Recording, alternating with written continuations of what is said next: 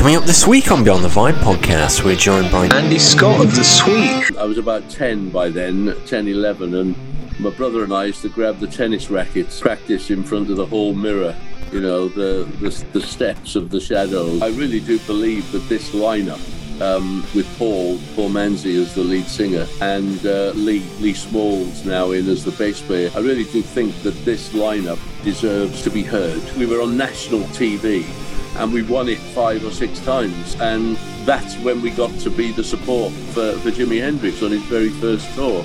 So we went on. I, I've still got a review somewhere where it said, and of course the Silverstones played a scintillating set and every, everything was fantastic. And then Jimi Hendrix um, came on and emptied the hall, you know, which is ridiculous when you think about it. the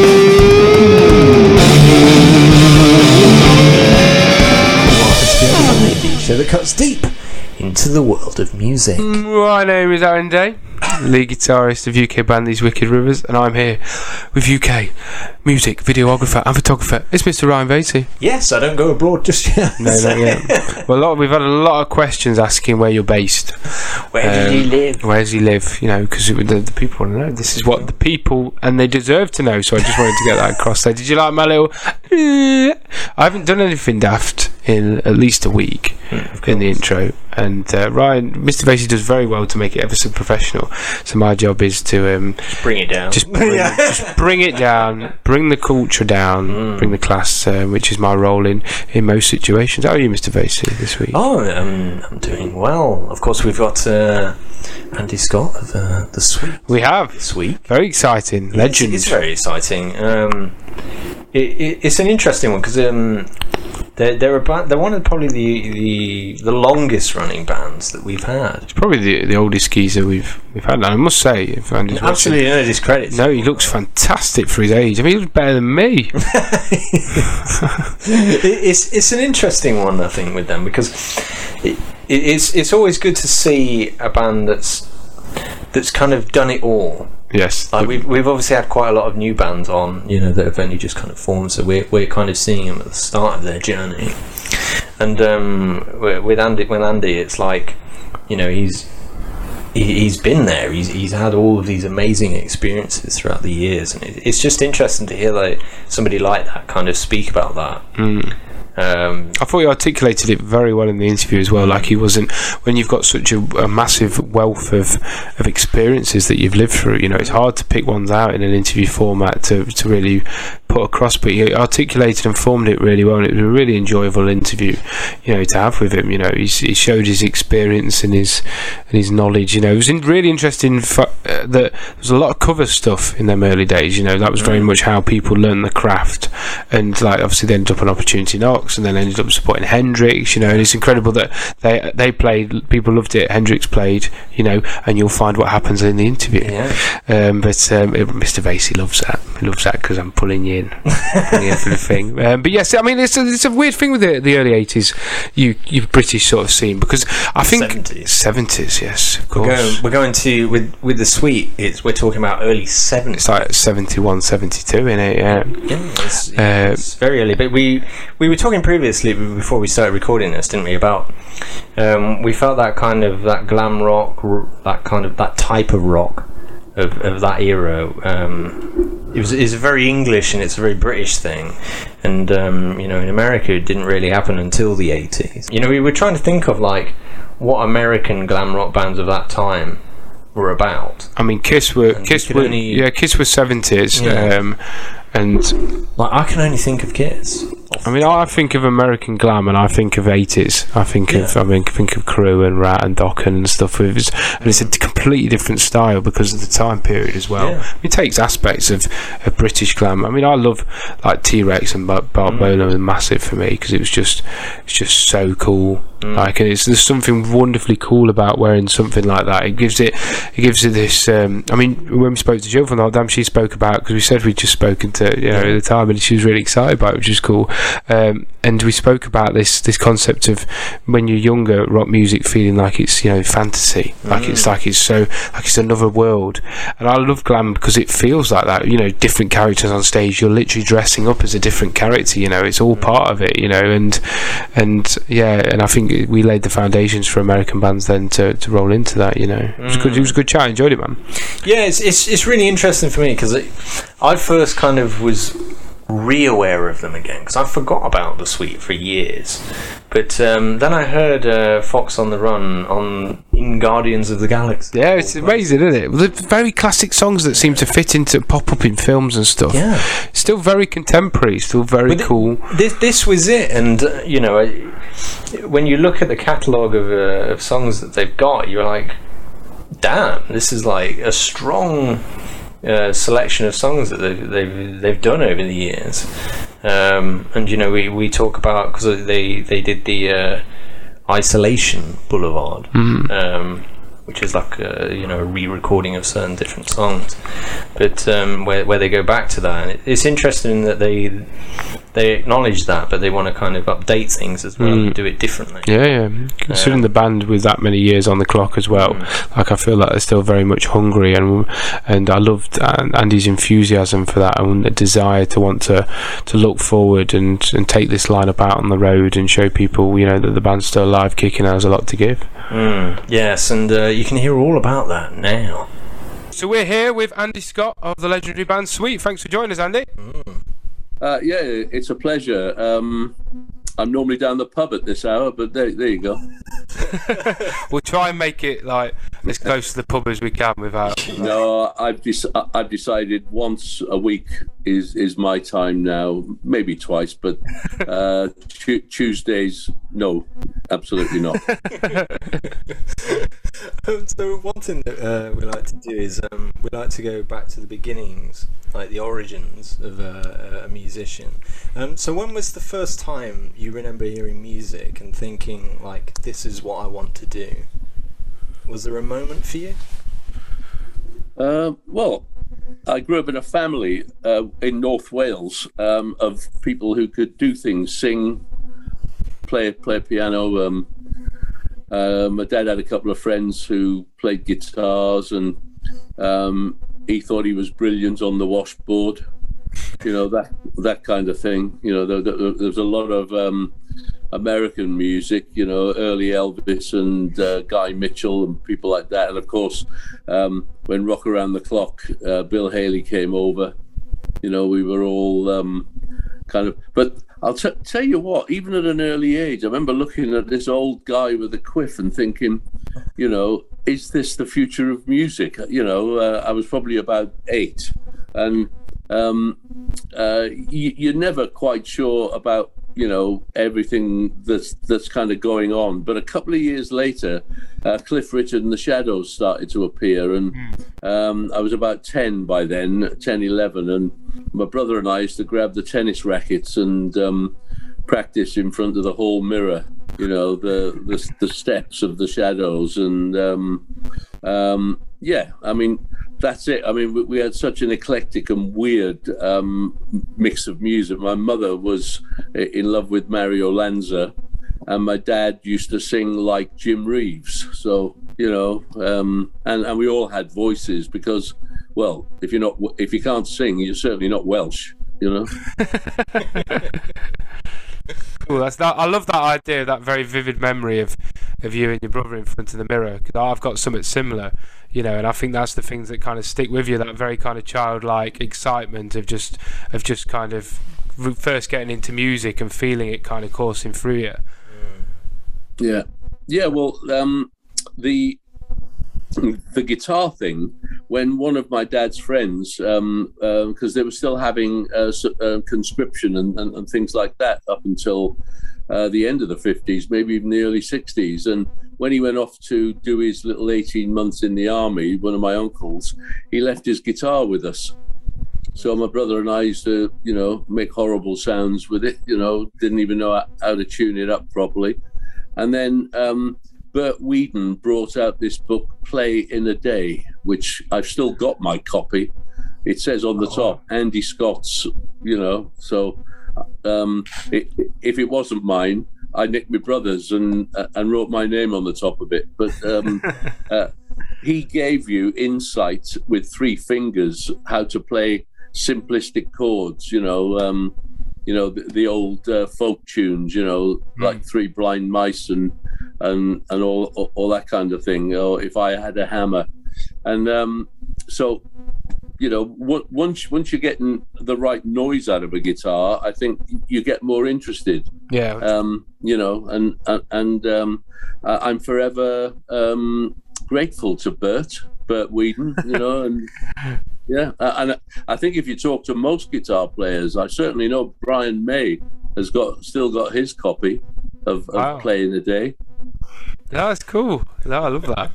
um, so, as far as where we were, you started gigging back in uh, 1963 with the Razjacks. Obviously, you played in several bands before auditioning for, for Sweet, including supporting Jimi Hendrix with the Silverstones. Um, but what was the moment for you personally where you thought, like, this is this is happening now?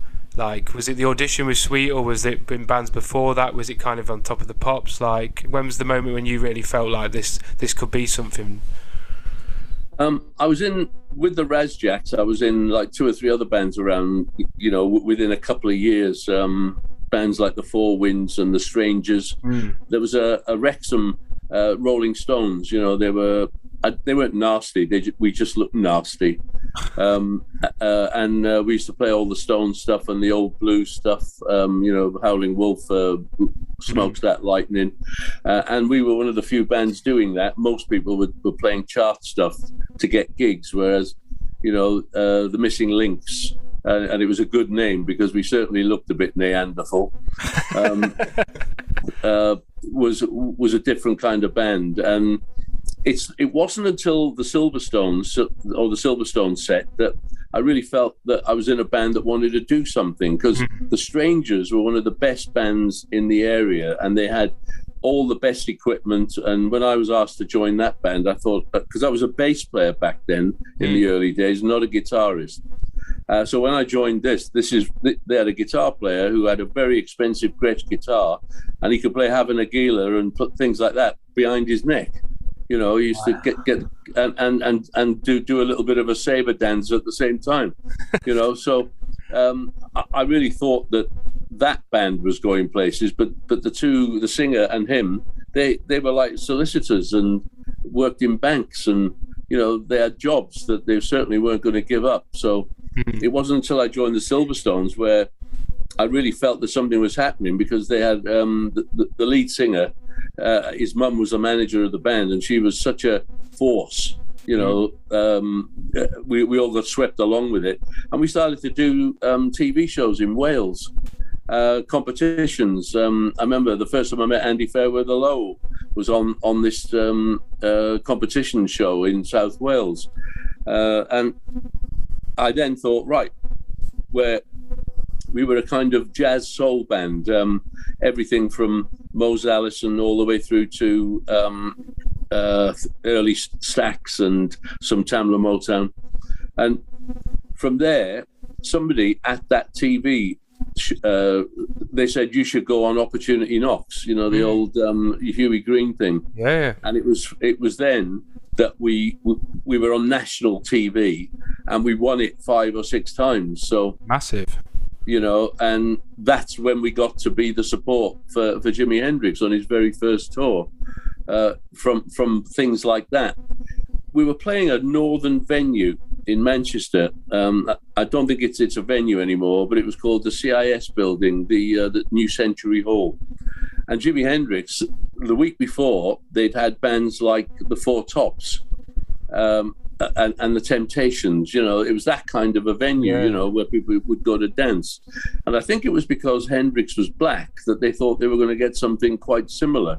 Because these these anomalies used to happen back then. Yeah, of course. You know, you you had Frank Ifield on tour with the Who and things things like like this, or or or, or um, uh, who was it? Helen Shapiro with the Beatles. You know, and and it just so happened that we went on and we were like, well, the not the, the darlings of, but one of the bands locally that was that had a good following. Hmm. So we went on. I, I've still got a review somewhere where it said, and of course the Silverstones played a scintillating set and every everything was fantastic. And then Jimi Hendrix um, came on and emptied the hall, you know, which is ridiculous Yeah, when you think about it. Absolutely ridiculous. But all, what it did was, it's the singer and myself were on the side of the stage. I mean, I could have almost touched Jimi. I was on his side of the stage. And I thought to myself, because I was already playing guitar as well, because the bass player used to play sax in the Silverstone. Right. So um, I would um, um play guitar and bass. You know, it was one of those things. I really wish I'd had a double necker back then. Um, and um, the um, the upshot of it was that having seen Hendrix, we knew that there was a change coming in music, and the Yeah. singer and I we we formed another band within six months called the Elastic Band, which um, was was a much more progressive rock band. Um, probably um, how can I put it? Um, I suppose Jethro Tull meets um, the Graham Bond organization um, with um, and we got signed to Decca, and things things really started to happen, and and at the same time, th- this is the weird thing. Sweet were just starting out with their um, they, they, they'd released two or three things on on EMI. You know, they they were part of that Greenaway and Cook. Well, certainly Brian Connolly was as a singer, the the, the Greenaway Cook thing, and I'm so glad because we, we talked about this afterwards they were al- almost a, a band called the Pipkins because Greenaway Cook had written this song called "Gimme That Thing," and they were looking for somebody to be the the foil for it. And Brian was asked, did, did he want to be one of the guys in the loony suits? And luckily, he said no, because that would have been the end of his his career, and and Sweet would never have broken forward. And luckily, the, the two or three songs they did release on EMI, even though they got played on radio rather a lot, they weren't hits because I think that would have probably set us off on the wrong um, on the wrong track. And it, it's all about sliding doors with me. If, if, if you open the sliding door and you go one way, you know, you go the other way. I happen to choose the right way, and Sweet needed a guitar player at the right time. Um, and as they say, after that, everything moved in a different direction. And I certainly brought something to the table that that was missing, should we say? Mm. You know, at least I have to think like that because all of a sudden, you know, we were we were away all over the and bigger bigger away from from the UK than we were here. Yeah, we're, we're really interested in this, Andy, because we chat a lot to guests about that kind of like the how like how incredible life is like that, where just moments seem to happen and they just seem to be right. Like you say, at that point when when you enter Sweet, it's like they needed that that push and that impulse and that to, and come in and take them to that next level. But at the same time, they were ready for that. That's exactly what they needed at that point. And there's so many different sliding doors, as you say, that get you to that point. And if one of them slides a different way, your entire life's completely different. And we wouldn't be sat here now chatting to you. You know, it's it's incredible, really, when you look back. Yeah, yeah, e- exactly. I mean, uh, Steve, the bass player, Mick, the drummer, and myself, we were all on the same page musically.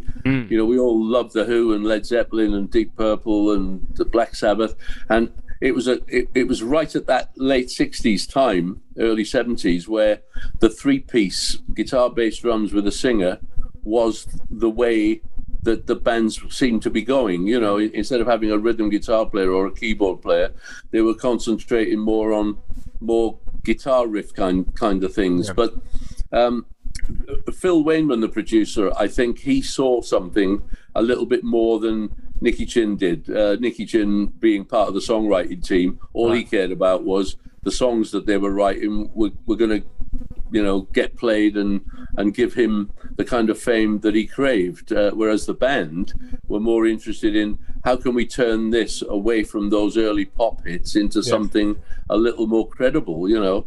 And it is remarkable that here we are 52 53 years later um, still going on tour hopefully in november december in, in the uk Yeah, man. And uh, speaking of that, all, all this time later, um, obviously last year you released the uh, Isolation Boulevard. Um, uh, th- th- this was, of course, uh, inspired by the, the third album, Desolation Boulevard. Um, did you have a certain vibe that you wanted to achieve this time around with the record? And um, if so, how did you go about this, like particularly um, in isolation? You know, it's, a, it's a difficult thing, isn't it? Yeah, difficult. I, I, I have to say, anybody who tells you that they got a bunch of singers and a bunch of musicians all online, and you see all these little pictures and they're all singing in time and in tune, bullshit. You know, that don't happen. You know, uh, however good Zoom is, or how, however, yes, you send the uh, the file to somebody and he puts his part down and sends it back you need somebody to join the dots and put it all like work the magic and put it all together. Then you can have everybody being filmed and and adjust the um the pictures to, to go with it. We had a few things like that whereby the singer did a few things in his home studio and um, um, our new bass player Lee did did something similar, but I tried to get them down here. In there was a period la- um, last year where lockdown was eased, and we were able to have six people together and things like that. September, October, something like that.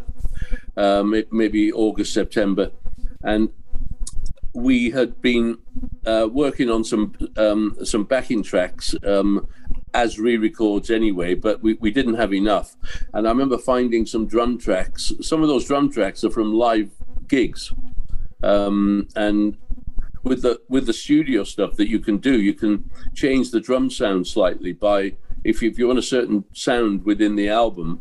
Now you've got this magical way of basically saying, well, every time he hits the snare drum, it'll sound a bit more like that rather than the original, and that's all we did. We w- once I'd found uh, about a dozen drum tracks that we could work with, we uh, we were off and running. Plus, um, where where Bruce had to had to play some stuff, uh, he's not very technical and he doesn't have stuff um, in in his place. You kind of help him and make him play things that you want him to play. And I wanted some loose endings. I didn't want things that that sounded trite, you know, with fades and thing and think things like that. So um, luckily, we found um, like every time you play live, you've always got an ending, you know. So um, it became it became obvious that um, people wanted to hear the hits, but I wanted to get in a couple of the um, uh, the heavier tracks as well, like "Set Me Free." And "Set Me Free" had been recorded by um, uh, Saxon and uh, a, a few others. I think think there's a version by Def Leppard that still hasn't been released. So um, I just wanted to get get that out there, and lo and behold, it actually went in some of the some of the charts.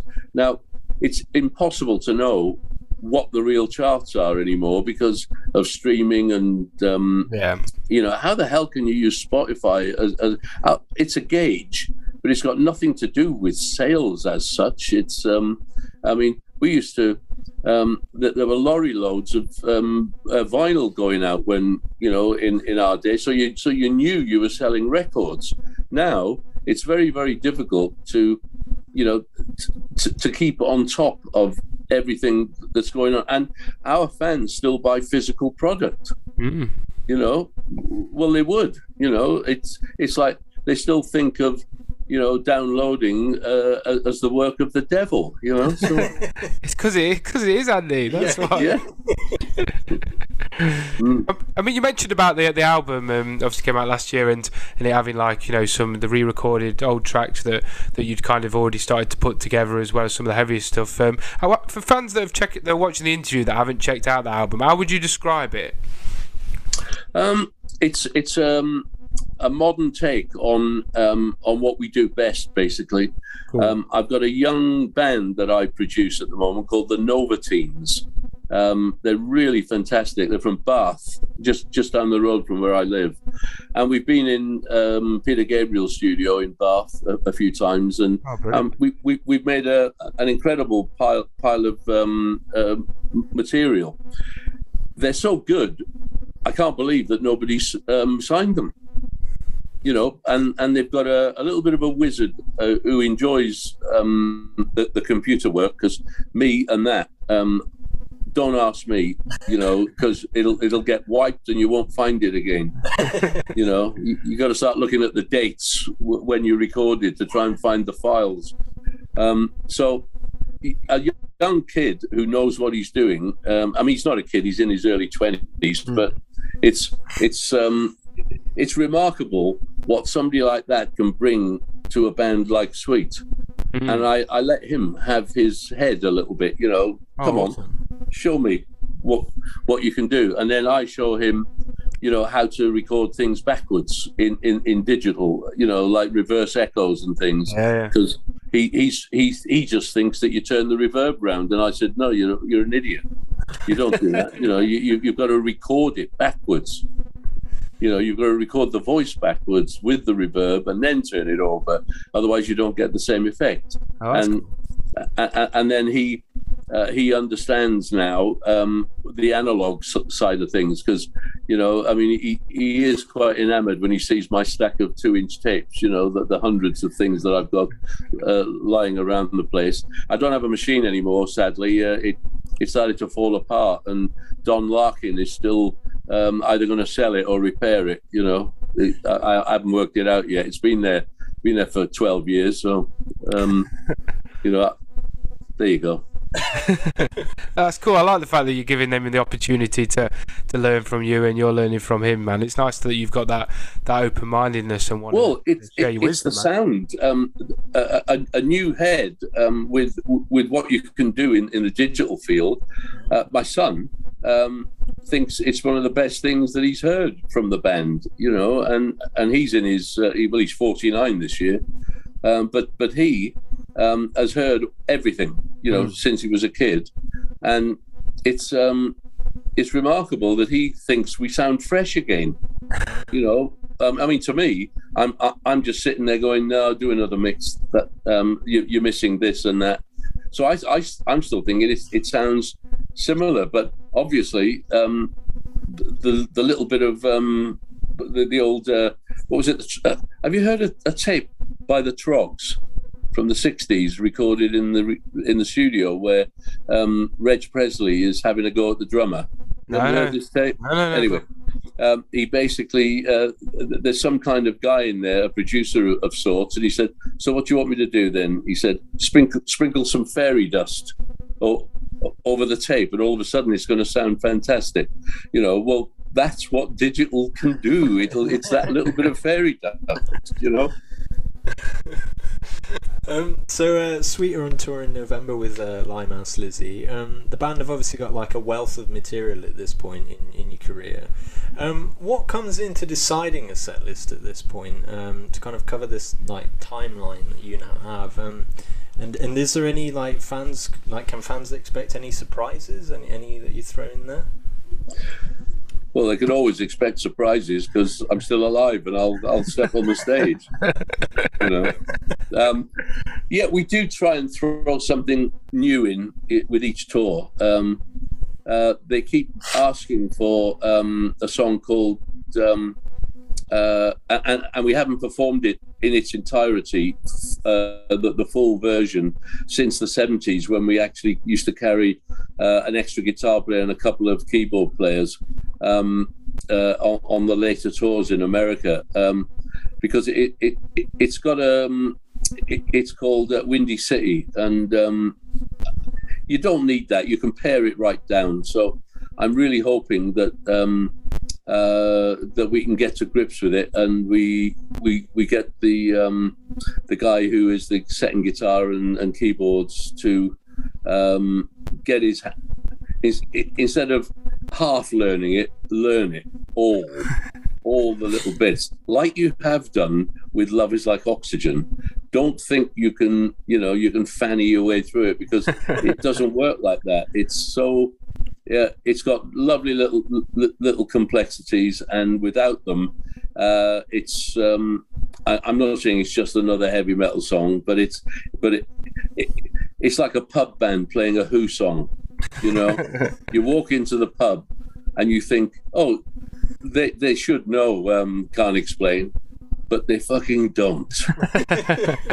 you know, there's something that, that the Who do and that Sweet do that make it that way. You know, um, uh, I was talking to um, uh, people. I, I, mean, I've got to know people like Steve Lukather, and we were mm. talking about. Um, are, are, you precious? Do you have to have your guitars and amps there? He said, Well, I wouldn't mind having my guitar, but he said, Whatever amp I plug through, it still sounds like me.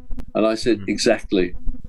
You know, it will always. It's it's in the fingers. It's in the it's in the the arms. It's in it, in what you do. Certain people press the strings like like uh, Tony Iommi. You know, he, I think he presses the strings on the neck harder than, than most people, and and Ritchie Blackmore doesn't. You know, he he, he hairy fairies.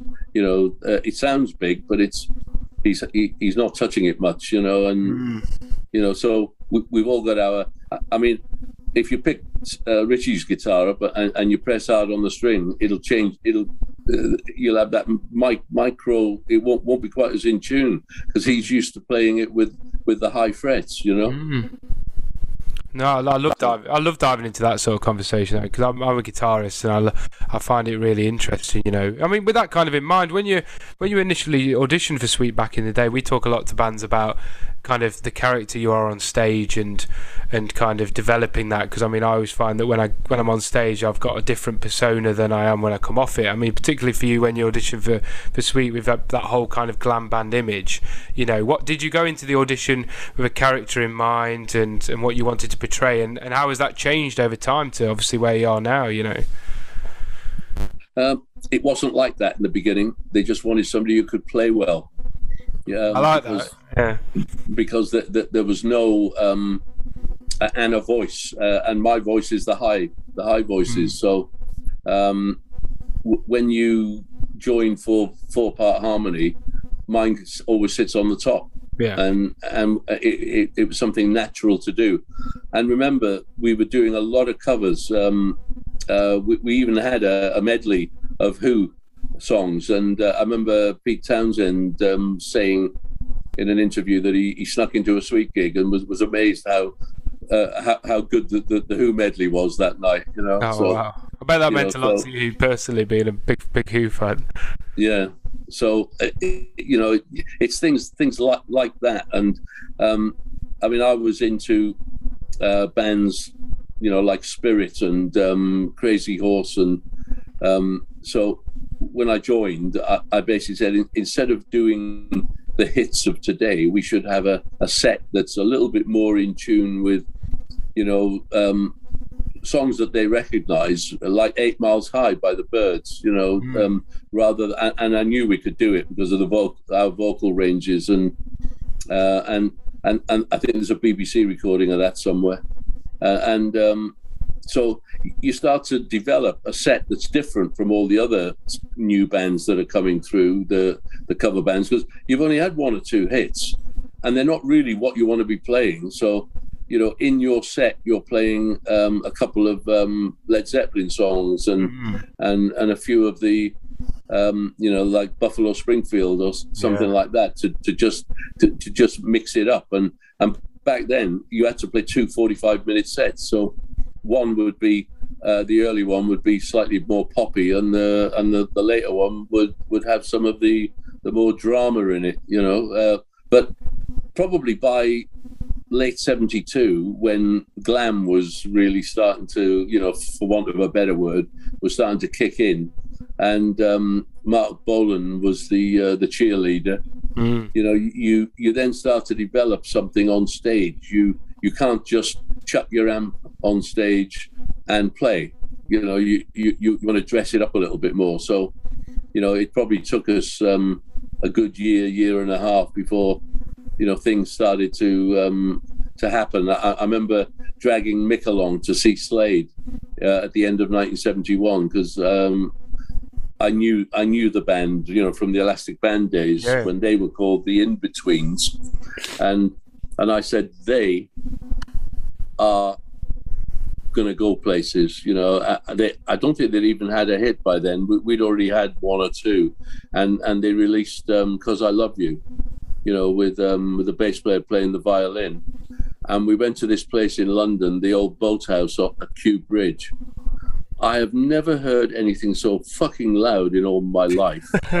and uh, Mick and I both looked at them and went, "Yeah, competition, lots of competition here, you know." So, so all, of a sudden, and we, we'd met Marc Bolan at a at a German um, award ceremony where we were the new best new band in Germany, and and there were two those those two moments of um, of, of of us realizing that um, we're playing a bit of catch up here, and uh, by '73, you know, we had caught up, you know, with, um, uh, with with with songs like uh, Blockbuster and Ballroom Blitz, you know.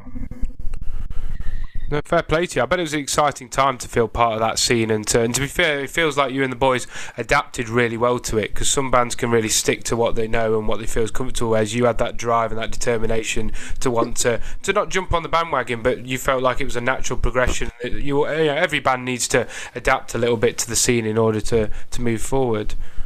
Well, you need to find yourself, um, and um, on albums um, like Sweet Fanny Adams and Desolation Boulevard, and then the he- what's known as the heavy metal album, Give Us a Wink, we were developing differently from what you were hearing on the UK, and um, it's like boxes. They like to put you in boxes, or you, if you're a leopard and you got spots, you're always going to be a leopard, even even though you're now painting yourself with tiger stripes.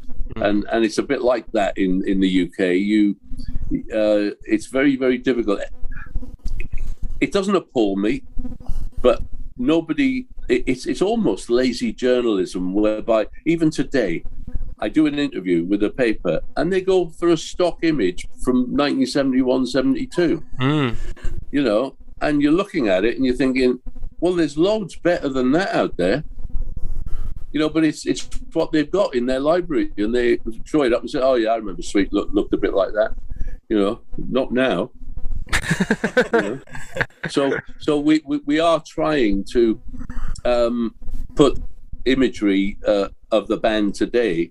Um, it's been mo- quite difficult in the pandemic, you know, getting us all together. But we could Yeah, cool. we could do with a new um, a new band photo. But um, you know, you just got to make sure that when you do in interviews, that the right photos are used. You know. Yeah, hundred percent. Because you, all. well, like you, you have like the, my next question will be about the next chapter of the band, you know, and it is chapters, you know, and you, and it feels like yourself and Sweet have still got loads to give, you know, so you want people to to to portray that that it's current and that it's active and moving forward. And for yourself, Ali, like, what do you see as the as the next chapter for yourself and the band, like after the Um, I have said this a couple of times, but I really do believe that this lineup, um, with Paul Paul Manzi as the lead singer, and uh, Lee Lee Smalls now in as the bass player, he's he's got an incredible voice as well. Uh, with Bruce and myself, I really do think that this lineup deserves to be heard. Yeah. And all the way through the pandemic, um, I was determined to, you know, to at least get something out there. And of course, you know, it got um, the stuff that we did release, um, you know, still got the rock and set me free. You know, did get some play, you know, on um, a fair bit more on commercial radio and radio stations like Planet Rock. But it also, but the BBC also played um, played stuff. Set Me Free was a, a, more of a late night thing, and Still Got the Rock was um, you know was played on a couple of the um, you know the uh, the usual shows in in the daytime, not playlist stuff. You know whereby you know like like Ed Sheeran or Girls Aloud or whatever. Uh, who, who's- who's the other lot? That there's another lot. Of w- we w- we stay out there. clear of that world, Andy. Yeah. Before it, yeah. But but but that's the problem. You see, everywhere you go, you hear the same thing, Hmm. and uh, that's not healthy. I don't think. No, not at all. You know, you, you you you've got to mix it up. You've got, and it's very very difficult today. And I- and I'm not knocking it, but there is a glut of singer songwriters because of people like um, Ed Sheeran who writes fantastic material. But you know, all of a sudden, you you've got a choice. Who is that? You know, it, it could be could be one of a dozen people Yeah. and and there are names that that, that crop up um you know winning um the uh, at the brits you know well the brits when yeah when we were coming through you know was not a big pizzazz thing it was just um a few people back backslapping, you know, in the um, in the restaurant below the, the, the Cumberland Hotel or something, you know, and and bands like us um, never, never used to get invited. So you know, fuck them, you know. And, and I think it's because of the Grammys and you know all, all this stuff. They um, Brit- Britain felt it needed to you know to kind of catch up and. Um,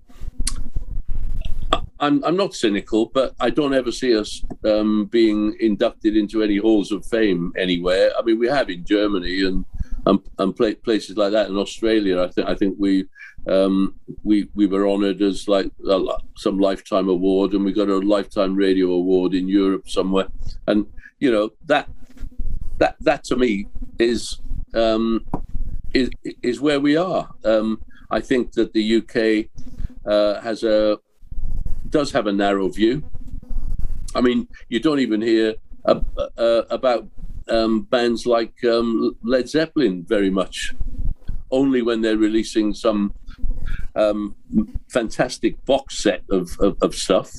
Um, uh, at least the Who seem to be keeping themselves in the mainstream and, and playing places like um, like like Glastonbury. You know, it's a it's a funny old world, as um, Jimmy Greaves used to say. No, I mean it's. I mean, like I, I like the fact though. I kind of feel that for you, Andy, like getting that airplay with the songs from the album that you did in, in lockdown, kind of kind of means more to you than than that kind of like playlist recognition or to to know that people still want to give a platform to the band and are still really mm. you know receptive to that I think it's really cool. And like you say particularly because you have so much faith in that in that in that lineup you know and I think like you say so obviously you've got the UK tour with Limehouse Lizzy which kicks off in Brighton at the Chalk uh, 25th November of this year. Um, and folks can obviously check that out and check out this lineup you know in all its glory which I think is probably when it's at its best isn't it? Yeah I was going to say um, having a band like Limehouse Lizzy as um, as the opening act, you know, um, we're going to have to be on our toes here, I think, because because they're really really bloody good, you know. Yeah, yeah, big. Well, the yeah. the one the legendary bands on the circuit and I've been. For yeah, I'm just, I'm just hoping. I'm going to certainly send him a message. I'm hoping that uh, Scott might might show up at the London date, you know. Oh, um, awesome. But but but maybe he he doesn't like the idea of there being a, a Thin Lizzy that's pretty good. I, I just don't know. I, I've talked to him about that. That'd be cool. It'd be cool to see a rock up and uh, to see what he thinks of it. It's a good lineup, man. I think a lot of people will be will be really mm. excited for it. Do you have any other shows coming up, or is it mainly just focused on that tour? Uh, well, we've got one at the beginning of September that I'm involved with as the uh, as part of the original three guys who started it. We all ended up. Um, my, my local publican um, Richard uh, and uh, Johnny Callis, uh, John Grubby Callis, works for McCartney. Um, he's his sound man, and myself. Uh, we all ended up with um, mine was prostate cancer, so was Johnny's, and uh, Richard had a uh, eye socket cancer. Um, so you'd never know, but he, he's he, when he's had a few beers, he gets a bit lazy. That that one, you know, and you know we we, we always said that the the area behind the pub is a big kind of field and you know you, you, sometimes see half a dozen caravans on there you know in the summer and i thought surely there's a better use of it you know yeah. and uh, we we uh, we now have this um, fe- festival it's a two-dayer this year um, called rock against cancer oh fantastic um, the, the website is uh, Concert at the Kings. Um, on the Saturday is uh, Billy Ocean, um, Steve Harley, and Cockney Rebel Sweet, and the Electric Strawbs. They're they're bringing the you know the, the full band this time, and a few of the local acts like the Novatines are playing on the oh, Saturday oh, as well. And then on the Sunday, um, we've got um, 10cc, you know, Graham and the lads. Yeah, yeah, yeah. And then you've got um, the SAS band. I don't, know if you've heard of these. Um, Spike, um, the keyboard player for, for, Queen, has his own uh, outfit called SAS, Spike's All Stars, and he, he, he usually brings along. I, I, I'm I'm hearing. Um, I don't know whether I should be saying this, but I'm uh, some of some of the um, names are you know, quite stellar uh, that he brings along. You know, singers, singer wise, it's a little bit like um, um, bands like. Uh, uh, Bill Wyman's Rhythm Kings, you know, where he'll have a couple of very well-known singers with him, and and the same with um, uh, Jools Holland. You know, Yeah, he, yeah. he'll he'll have and, and and Spike's like that, but it's more of a rock band. You know, like guitar, keyboards, um, might have a brass section, a couple of backing singers, and and uh, uh, other singers will get up. Now they'll probably play last because they're more like a, a show within itself. Yeah, it sounds like it. Yeah, similar Yeah, to and uh, and it's um yeah, it's a good lineup. Oh, and Lindisfarne are coming on Sunday. oh, brilliant! well. Oh, I've got a soft spot for Lindisfarne. Yeah, yeah, I, I love uh, when they. These are all bands who have played uh, uh, on previous um, occasions, you know, and we decided this year after the pandemic to invite back as many people who've played previously. Um, and um, yeah, Lindisfarne were great when they played here uh, the last time. Oh, so that sounds like a great weekend. And I can walk to this. You know. That's definitely the number one. Yeah. Number one. Yeah. Yeah. So, so, so when they're doing sound checks or when it's in full flow, if I'm not down there, I can still hear it. So, Fantastic. No, people should definitely check that out. It sounds brilliant. yeah, the, the website is concertatthekings.co.uk. Fantastic. Cheers, Andy.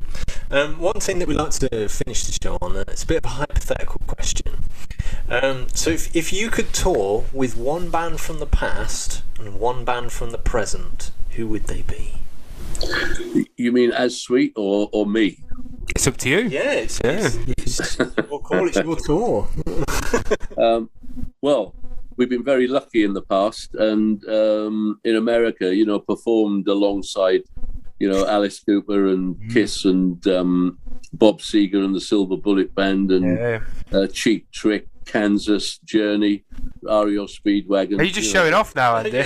Well, you know, um, it, it's what happened. You know, we, No, no, it's just that's it. You've earned it, man. You've to. earned it. we, yeah. we, you know, we were lucky that we we had um, we had a few that, that went in the um, you know, not not never had a number one, but you know, were high in the Billboard charts for for a while, and then of course towards the end of the seventies, you become what's known as the best or a good sandwich band.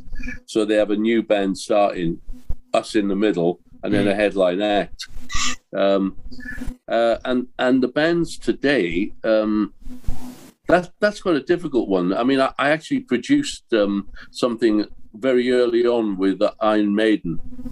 Really? Um, wow. yeah, and um, it it it didn't um, it didn't see the light of day. Um, they wanted um, the the version of um, uh, Running Free uh, that was released is still that's the demo. They wanted me to with with the new lineup w- w- with the new drummer Mhm. to.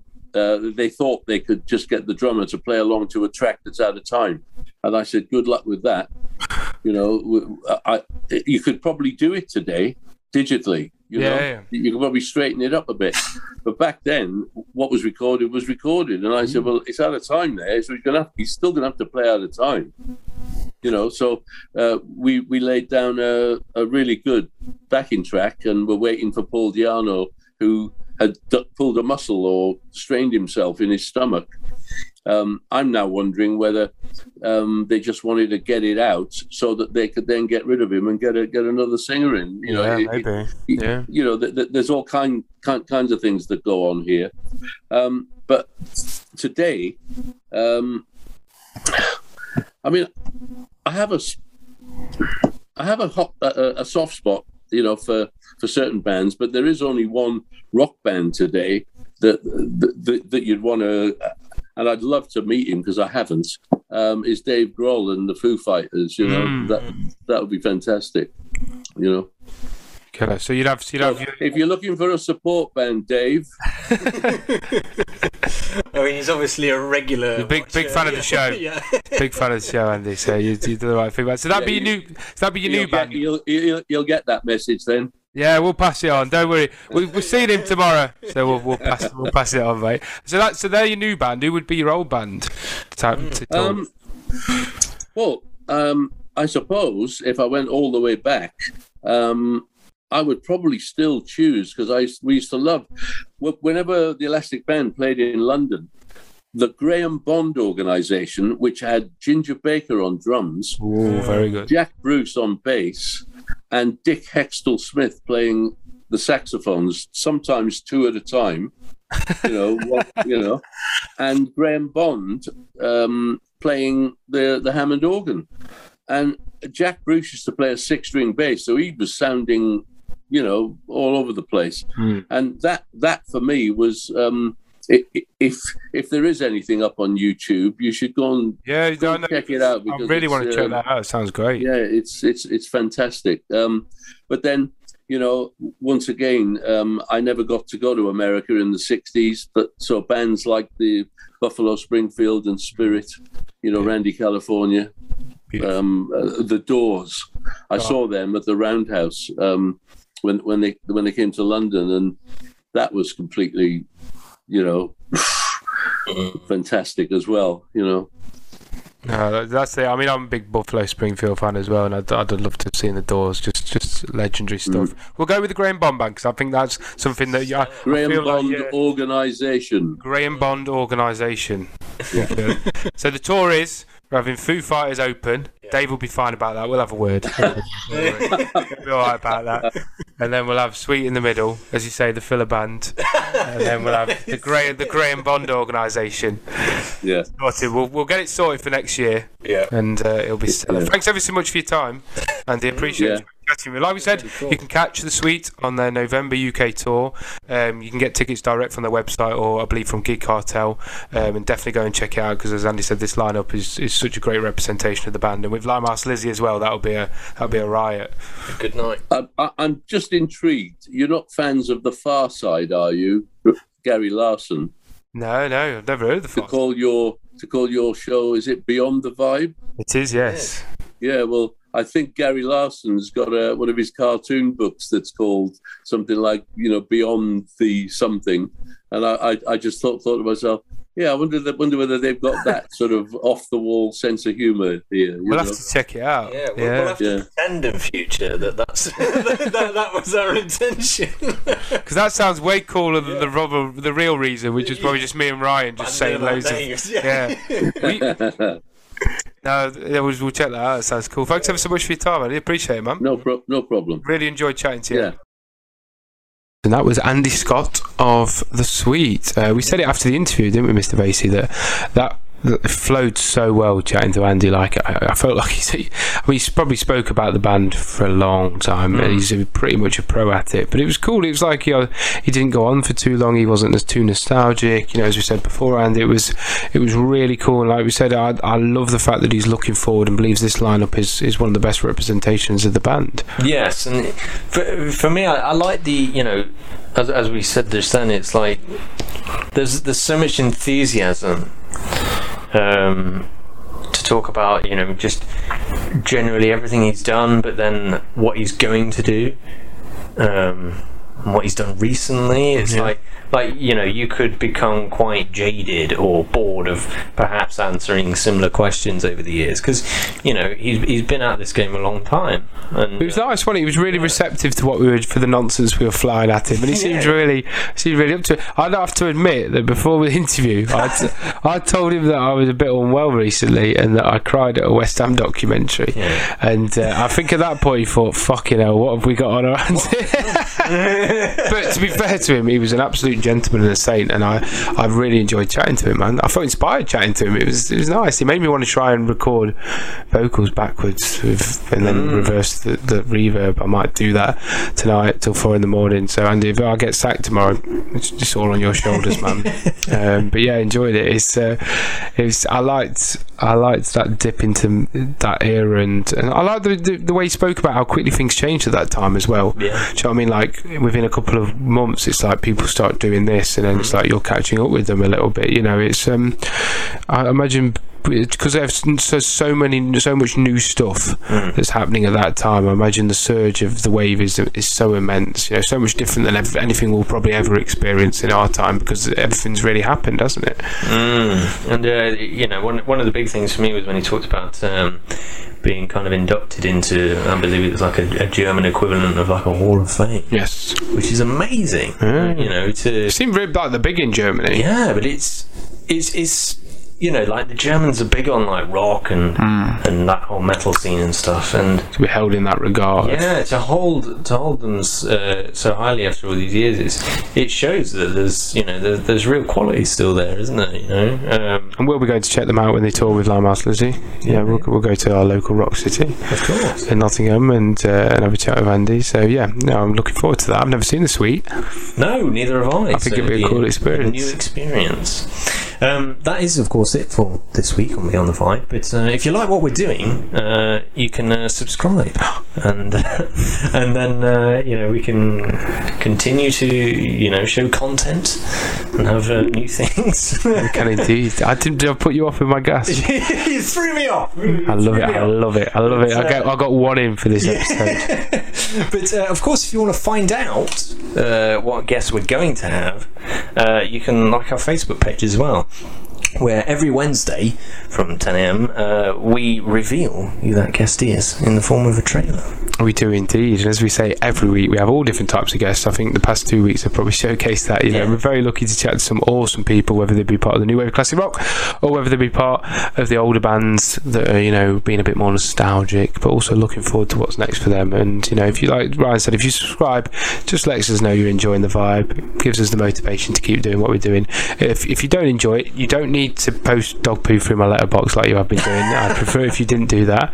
You know, just just don't unsubscribe. But we prefer if you subscribe. You know, you know. But thanks for enjoying the vibe. And uh, yeah, we're also on Apple Podcasts and Spotify as well as YouTube. But if you get here, you get extra content like our top tens, um, alongside getting to see our lovely faces. Yes, and of course, this week uh, you get to see uh, Andy Scott's amazing hair, So magical. which you can only see if you watch the video. it's magical. So uh, if you are listening on Apple Podcasts or Spotify, you got to get over to YouTube to check all of those amazing things out. It's 100% amazing. It's even better over. It's even better over Zoom. So make sure you don't miss out on that. But thank you for joining the vibe. We love you all, and we'll see you next week. Mm, see you next week. Don't